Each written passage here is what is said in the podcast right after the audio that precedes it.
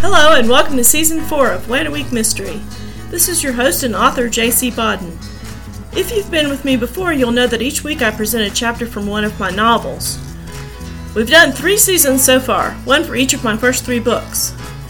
If you're joining us in the middle of things, then you might want to go back and start at the beginning, or maybe at least at the beginning of a season. Each book is standalone, but they are all part of a series and flow basically in chronological order. So, on to this week's podcast. I'll be reading to you from my novel Night Watch, which is the fourth book in the Devlin O'Quinn mystery series. If you like what you hear and can't wait a week for the next chapter, Night Watch, as well as the other three books in the series, is available in both Kindle and paperback format from Amazon. And as always, if you'd like to order this or any of my books, click on the link in the podcast info to visit my website, jcbodden.com. Now, let's not wait any longer. Here we go with episode 402 Night Watch, Chapter 2. Jenny stayed with her father, and Roger drove Elliot back home. He kept glancing over at her, but she was uncharacteristically quiet. As he eased the car to the front walk, he gently took her hand in his, pulling her back into the car. He's going to be okay, Elliot. He's tough. He's going to be okay. Thank you, Roger. She smiled. I know you're right. He is tough. She patted his hand. I just want you to find out whoever did this to him. Her voice had an edge of anger to it that Roger had never heard before. Find whoever did this to him, to us, and give me five minutes alone with the bastard. She got out of the car and slammed the door. On the porch, she took a deep breath to steady herself. Her breasts were swollen and tender. She hoped Tracy hadn't given Reese a bottle and that he would be ready to nurse. She really hated the thought of using that breast pump, especially after everything that had happened. Elliot's family came to the door Lynn and Blake, Tracy carrying Reese, all gathered around her.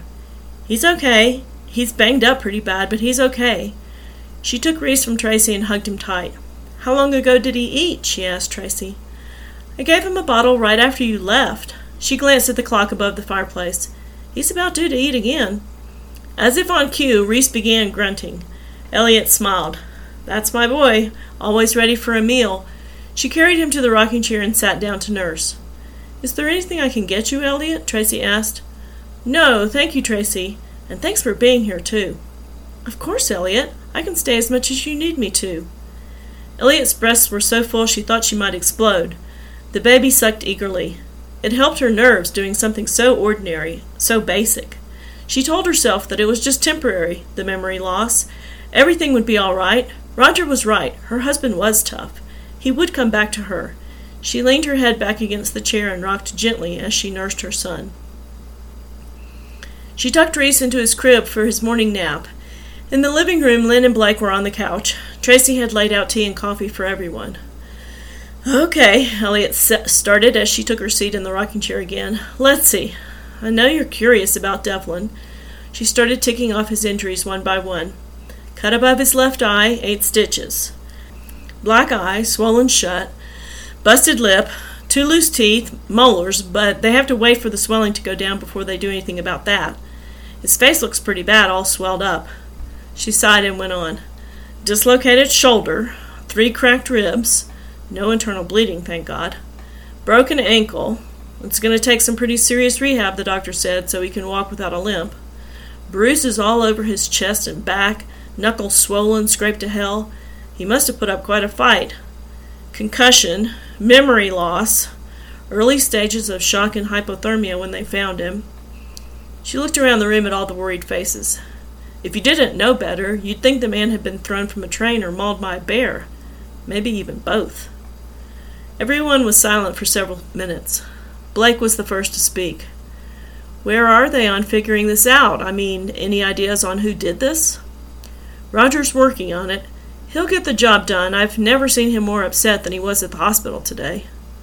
What can we do, sis? Lynn asked. I need to shift around my caseload, call my clients, there's a case that's on the docket for next week, Tuesday, that I need to get rescheduled. Lynn spoke up. I can take care of all of that for you, Ellie. I'll go to the office this afternoon and work it all out. I can still remember how to do it all from my assistant days. How much time do you think you're going to need? I don't know. The doctor said he would have to stay through the weekend. He'd be released Monday at the earliest, but I'm guessing it'll be more like Tuesday or Wednesday. And even when he gets home, he's going to need care. He's so battered and bruised. Better see if you can clear me out for the next two weeks at least. I don't want to rush it. He's been through a lot. Roger went back to see Devlin after he dropped off Elliot. Jenny was still there, holding his hand as he slept. Hey, Jen, Roger whispered. How's he doing? He's been in and out of sleep. Has he said anything? Anything at all you know about who did this or what happened? He mumbles a lot, even in his sleep. I don't know if he's dreaming about it or not, I can't tell. But I don't think he remembers anything about last night. He told the doctor it was 2007. I don't think he remembers the past two years. He didn't even know who Elliot was. Roger rubbed the back of his neck. Shit. He'll come around. It's just because of the concussion. Jenny didn't sound completely convinced. Okay, listen. Roger pulled a small notebook and pencil out of his shirt pocket. I'm going to leave this here. He says anything, awake or asleep, names, whatever, you write him down in here. He handed the notebook to Jenny. And tell whoever else stays with him to do the same thing. Okay, yeah, Roger, I, I will. I mean it, Jenny, anything. Yeah, sure. Roger bent over and kissed her on the forehead. He's going to be okay, Jen, he said with a sigh. And I promise you, I'm going to find out who did this. Jenny, tears in her eyes, looked from Roger's angry face back to her father's swollen one. Yeah, Roger, you do that. The doorbell rang Saturday morning. Elliot was at the hospital, and Tracy had agreed to work the weekend in exchange for a couple of days off the next week. She peered through the security window to the front porch and drew in a sharp breath. On the porch stood Gabriel McTaggart, Little Mac. He was a notorious local womanizer and heartbreaker. His exploits around town were well known. Although Tracy had never met him, her roommates discussed his wild ways regularly. Remembering that he had been the ranger who found Devlin at the state park, she opened the door. Hello? she asked as she studied this local legend carefully. He pulled his cap off his head and flashed her his famous smile. Lopsided, brilliant white teeth, one slightly crooked incisor. His golden brown eyes looked her over from head to toe as he pushed his fingers through the shaggy mop of black hair on his head. Her stomach flipped. She crossed her arms, determined not to be taken in by his charms. Um, hello, he said. His voice was an easy baritone. For some reason, this surprised Tracy, who had expected something deeper, raspier. It would have gone better with his bad boy image. Instead, his voice was gentle, kind sounding. She wondered fleetingly if he could carry a tune. I'm Gabriel McTaggart, he said, as he extended his hand. Friends call me Mac. Yes. She stood in the doorway, her arms still crossed, noting that he had dropped the little part of his nickname. She wasn't accustomed to visitors at the O'Quinn house while she was working, and she wasn't entirely sure what to do about this one. It wasn't really that she didn't trust him, but she was wary by nature. Yeah, well, he paused, looking again at her face. This school reception was unexpected. He was used to charming his way into any room, especially one guarded by a pretty girl. He pushed his hand through his hair again. Is Mrs. O'Quinn in? he finally asked, twirling his cap in his hands. No, she's at the hospital. Oh, he nodded his head slowly. How is Chief O'Quinn? Tracy relented a little. He seemed fairly harmless and genuinely interested. Besides, the man had helped her boss. She had to admit that he looked pretty safe standing there in his ranger uniform dark green pants, khaki shirt, state of Alabama patches on the sleeve, G. McTaggart above the breast pocket, badge pinned in place, thick leather belt with radio and gun attached. After all, this was the chief of police's house, not some crowded bar on a Friday night, and Tracy knew that a man in uniform was always welcome here. He's okay, considering what he went through. I haven't been over to see him. Would you like to come in? She smiled slightly and stepped back out of the doorway. Mac nodded his thanks and stepped into the house. He looked around, his cap still in his hand, appreciating the handsome details of the O'Quinn home on the river. Open floor plan, picture windows with a beautiful view of the water, stone fireplace, modern kitchen. Then he looked again at Tracy. I'm sorry, I didn't catch your name? Tracy blushed, embarrassed that she had been rude. I'm Tracy Lee Watson. I work for the O'Quinns. I'm their nanny. Oh, I see. Mac walked toward the wall of windows at one end of the room. The view of the river, surrounded by trees in their vibrant fall colors, was spectacular. He turned back to Tracy. This view was just as good. Nice place. Yeah, it is. Tracy followed him. I'm not really sure when Elliot is going to be back. Is there something you wanted? Mac flashed his winsome smile again. She was so tiny, delicate. The term willowy came to mind. He flicked his hat back on his head. This was on the ground outside the men's room where I found Chief O'Quinn, he said as he dug something out of his pocket. I thought it might belong to him, so I brought it over. He held it out in the palm of his hand. Is it his, do you know? Tracy walked where he was standing and took a close look. He was holding a silver medal, its chain broken. Yes, she gasped. It's Uncle Devlin's St. Christopher medal. He wears it all the time. Actually, it's St. Michael. St. Michael? Well, yes, the young man poked at the face of the medal in his hand and grinned widely. See? It says so right there. Tracy bent over for a closer look. Sure enough, there it was St. Michael, pray for us, engraved around the edge. Of course, she had never looked at it this closely before, since that would have meant staring her employer in the chest at very close range. She raised her head quickly, suddenly realizing just how close she was to little Mac McTaggart. The young man in question continued as if he hadn't even noticed. St. Michael is the patron saint of law enforcement, not to mention the sick. Doubly useful now, I suppose, now that the chief's been hurt. Oh, she murmured, feeling a fierce blush creep up her throat. I didn't know. Well, so, not Catholic then? No, she shook her head and studied him carefully. She'd never even met a Catholic as far as she knew. Me either, he said casually, shrugging, and she felt her blush subside. Did you call him Uncle Devlin? With that, she was suddenly twice as hot as before, embarrassed and irritated at herself for being so. Her past should not have the power to make her feel ashamed. Well, he's not really my uncle, she stammered. Something about the look on his face compelled her to explain. I grew up at Twin Oaks Farm, and my foster mom and dad there are the chief's in laws. I've called him Uncle Devlin ever since I was six years old. It's a habit that's hard to break. She impatiently pushed her bangs out of her face, wishing to change the subject, but knowing from past experience that it would only make him ask more questions. Surprising her, Mac just nodded. Cool. He held the necklace out to her. Well, here you go. I'm glad I came over. Maybe you can give it to him. Tracy nodded and gently took the medal from him, careful not to drop the broken chain. Her fingers brushed his, and she felt her cheeks redden again. She looked at him sharply. He was grinning at her. God, he was cute. It only fanned the color on her face. Thanks, she managed to blurt out, her irritation with herself now showing in her voice. Okay, Mac said as he hooked his thumbs in his front pockets. Well, I just wanted to drop that by. Tell Mrs. O'Quinn and the chief that I was asking about him. Tracy just nodded, not trusting her voice to say anything else. Mac walked toward the door. She followed him several steps behind. On the porch, he turned to her. If it's okay, I'll probably come by again once the chief is out of the hospital you know, to check on him. Tracy just nodded again. She did manage a mumbled thanks and bye before she closed the door softly behind him. Thank goodness the baby chose that moment to wake up from his nap.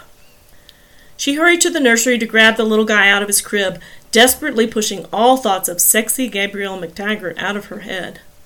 Mac stood on the porch a long moment before he got in his truck. He drove to the state park without thinking and was surprised when he found himself pulling into the space between the ranger station and the house. He shook his head, trying to rid his mind of the pretty little thing he had just met. She was so small, with such delicate features, light brown hair, freckles across her nose, but her eyes were what really caught his attention. He had always been a sucker for big brown eyes, and Tracy Lee Watson's were bigger and browner than most. Framed by her pretty face, her eyes were definitely her best feature although he hadn't missed the wariness behind them. He pondered the cause. She had been a foster child, after all, maybe the victim of abuse. Whatever it was, she was a skittish one, all right. Talk about a deer in the headlights look. No sense in pursuing that, too much work. After all, this was a college town. Plenty of fish in this sea, and lots of them have big brown eyes. Devlin insisted on being released Monday morning. He would have left on his own against medical advice Saturday afternoon or Sunday had he been able to. As it was, no one would give him a ride, and he knew he couldn't drive himself, not with his right ankle in a cast. Besides, he had no car at the hospital.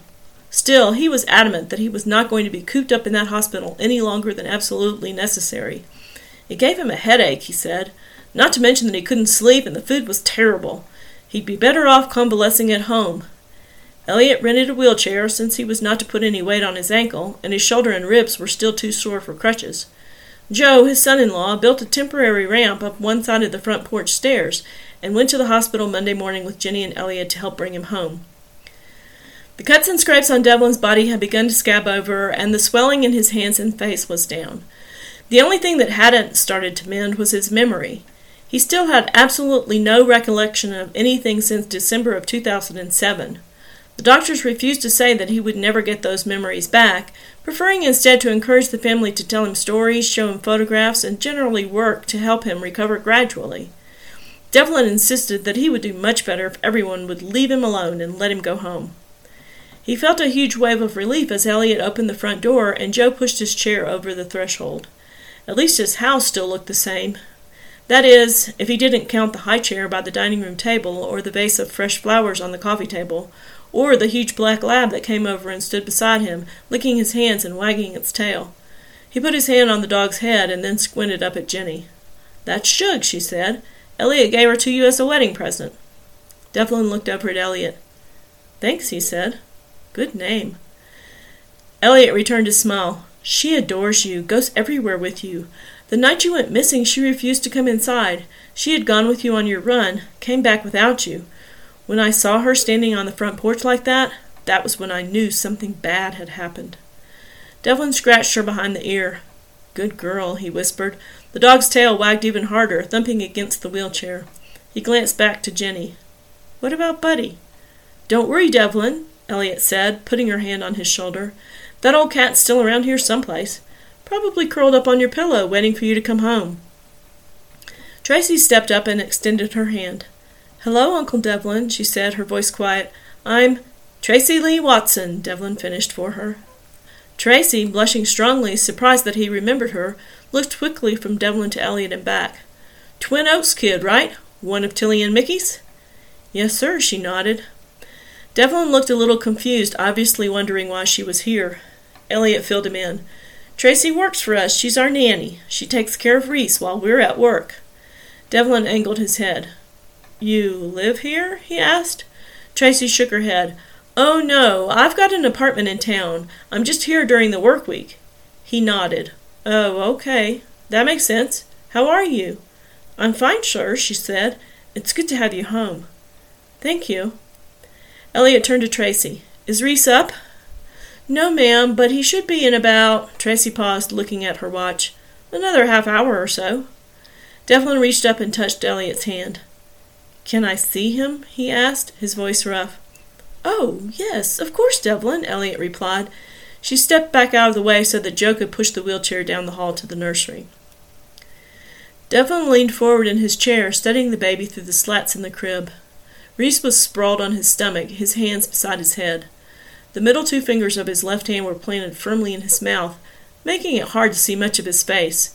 His dark hair was thick and straight and poking up on the top of his head. His cheeks were rosy red, the, sk- the rest of his skin soft pink. His lashes were dark, just like his hair, and the longest Devlin had ever seen. After a few moments, Elliot knelt beside the wheelchair. He's beautiful, Devlin said, his voice still rough. He smiled softly at the woman at his side. He looks like you? No, Devlin, he looks like you. He has dark hair, sure, but he looks just like you. The shape of his face, his smile, everyone sees it. He's you with dark hair. His eyes are green, too, just like yours. Devlin turned and looked at Elliot, trying desperately to remember the life he had had with her.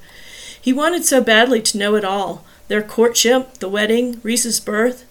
It just wasn't there. He felt like he had picked up a book and started reading it in the middle or missed the first half of a movie. He backhanded a tear rolling down his cheek. Hey, it's okay, Elliot said, now crying too. You'll remember, I'll help you. It's okay, she whispered. She leaned forward and gently kissed his cheek.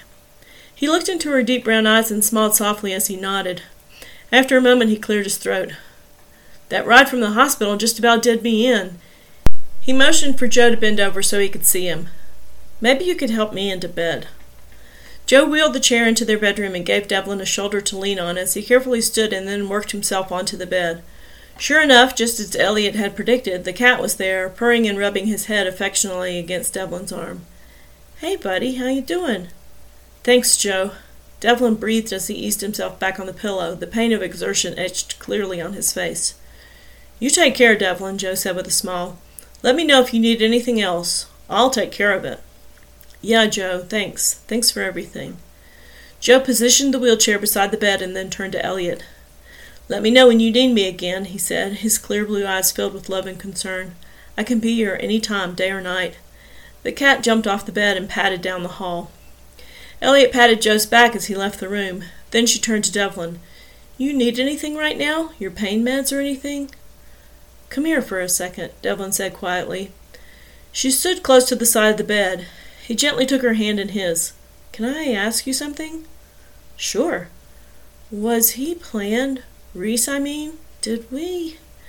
Elliot laughed softly. No, he most certainly was not planned. Neither one of us was looking to have another baby. I found out I was pregnant the day we, before we got married. Devlin raised his good eyebrow. The day before we got married? Why, Mrs. O'Quinn, just what are you telling me? Was ours a shotgun wedding? Elliot leaned over and kissed him gently on the top of his head. Hey, you're the one with all the guns, Mr. Chief of Police. I, what I am telling you, she said, her dark eyes dancing, is that you and I have been having amazing sex since before we got married. I'm also telling you thank you. Thanks for the amazing sex? Well, she smiled, that and for Reese. Oh, okay. Well, you're welcome. Sometime soon you're going to have to tell me more about that amazing sex stuff. Elliot laughed softly again. Listen, babe, when you're healed up, I'll do more than just tell you about it. I'll show you. Wow, I think my pain meds are starting to kick in. Maybe you could show me now. It's good to know your sense of humor is still the same, Elliot said. She squeezed his fingers and then pulled the quilt over him.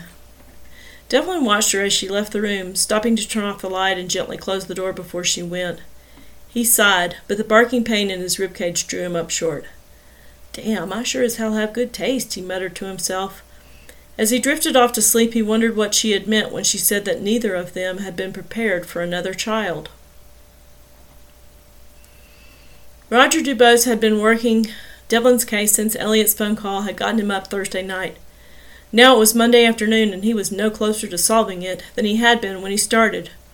Sure, the chief had been found, beaten and bloody in the state park bathroom, and the crime scene where the beating had taken place had been discovered, one of the rental cabins in the park just past the campground. But that was only the where. The essentials, the why, and more importantly the who, were still a big question mark. At least Roger hoped it was a question.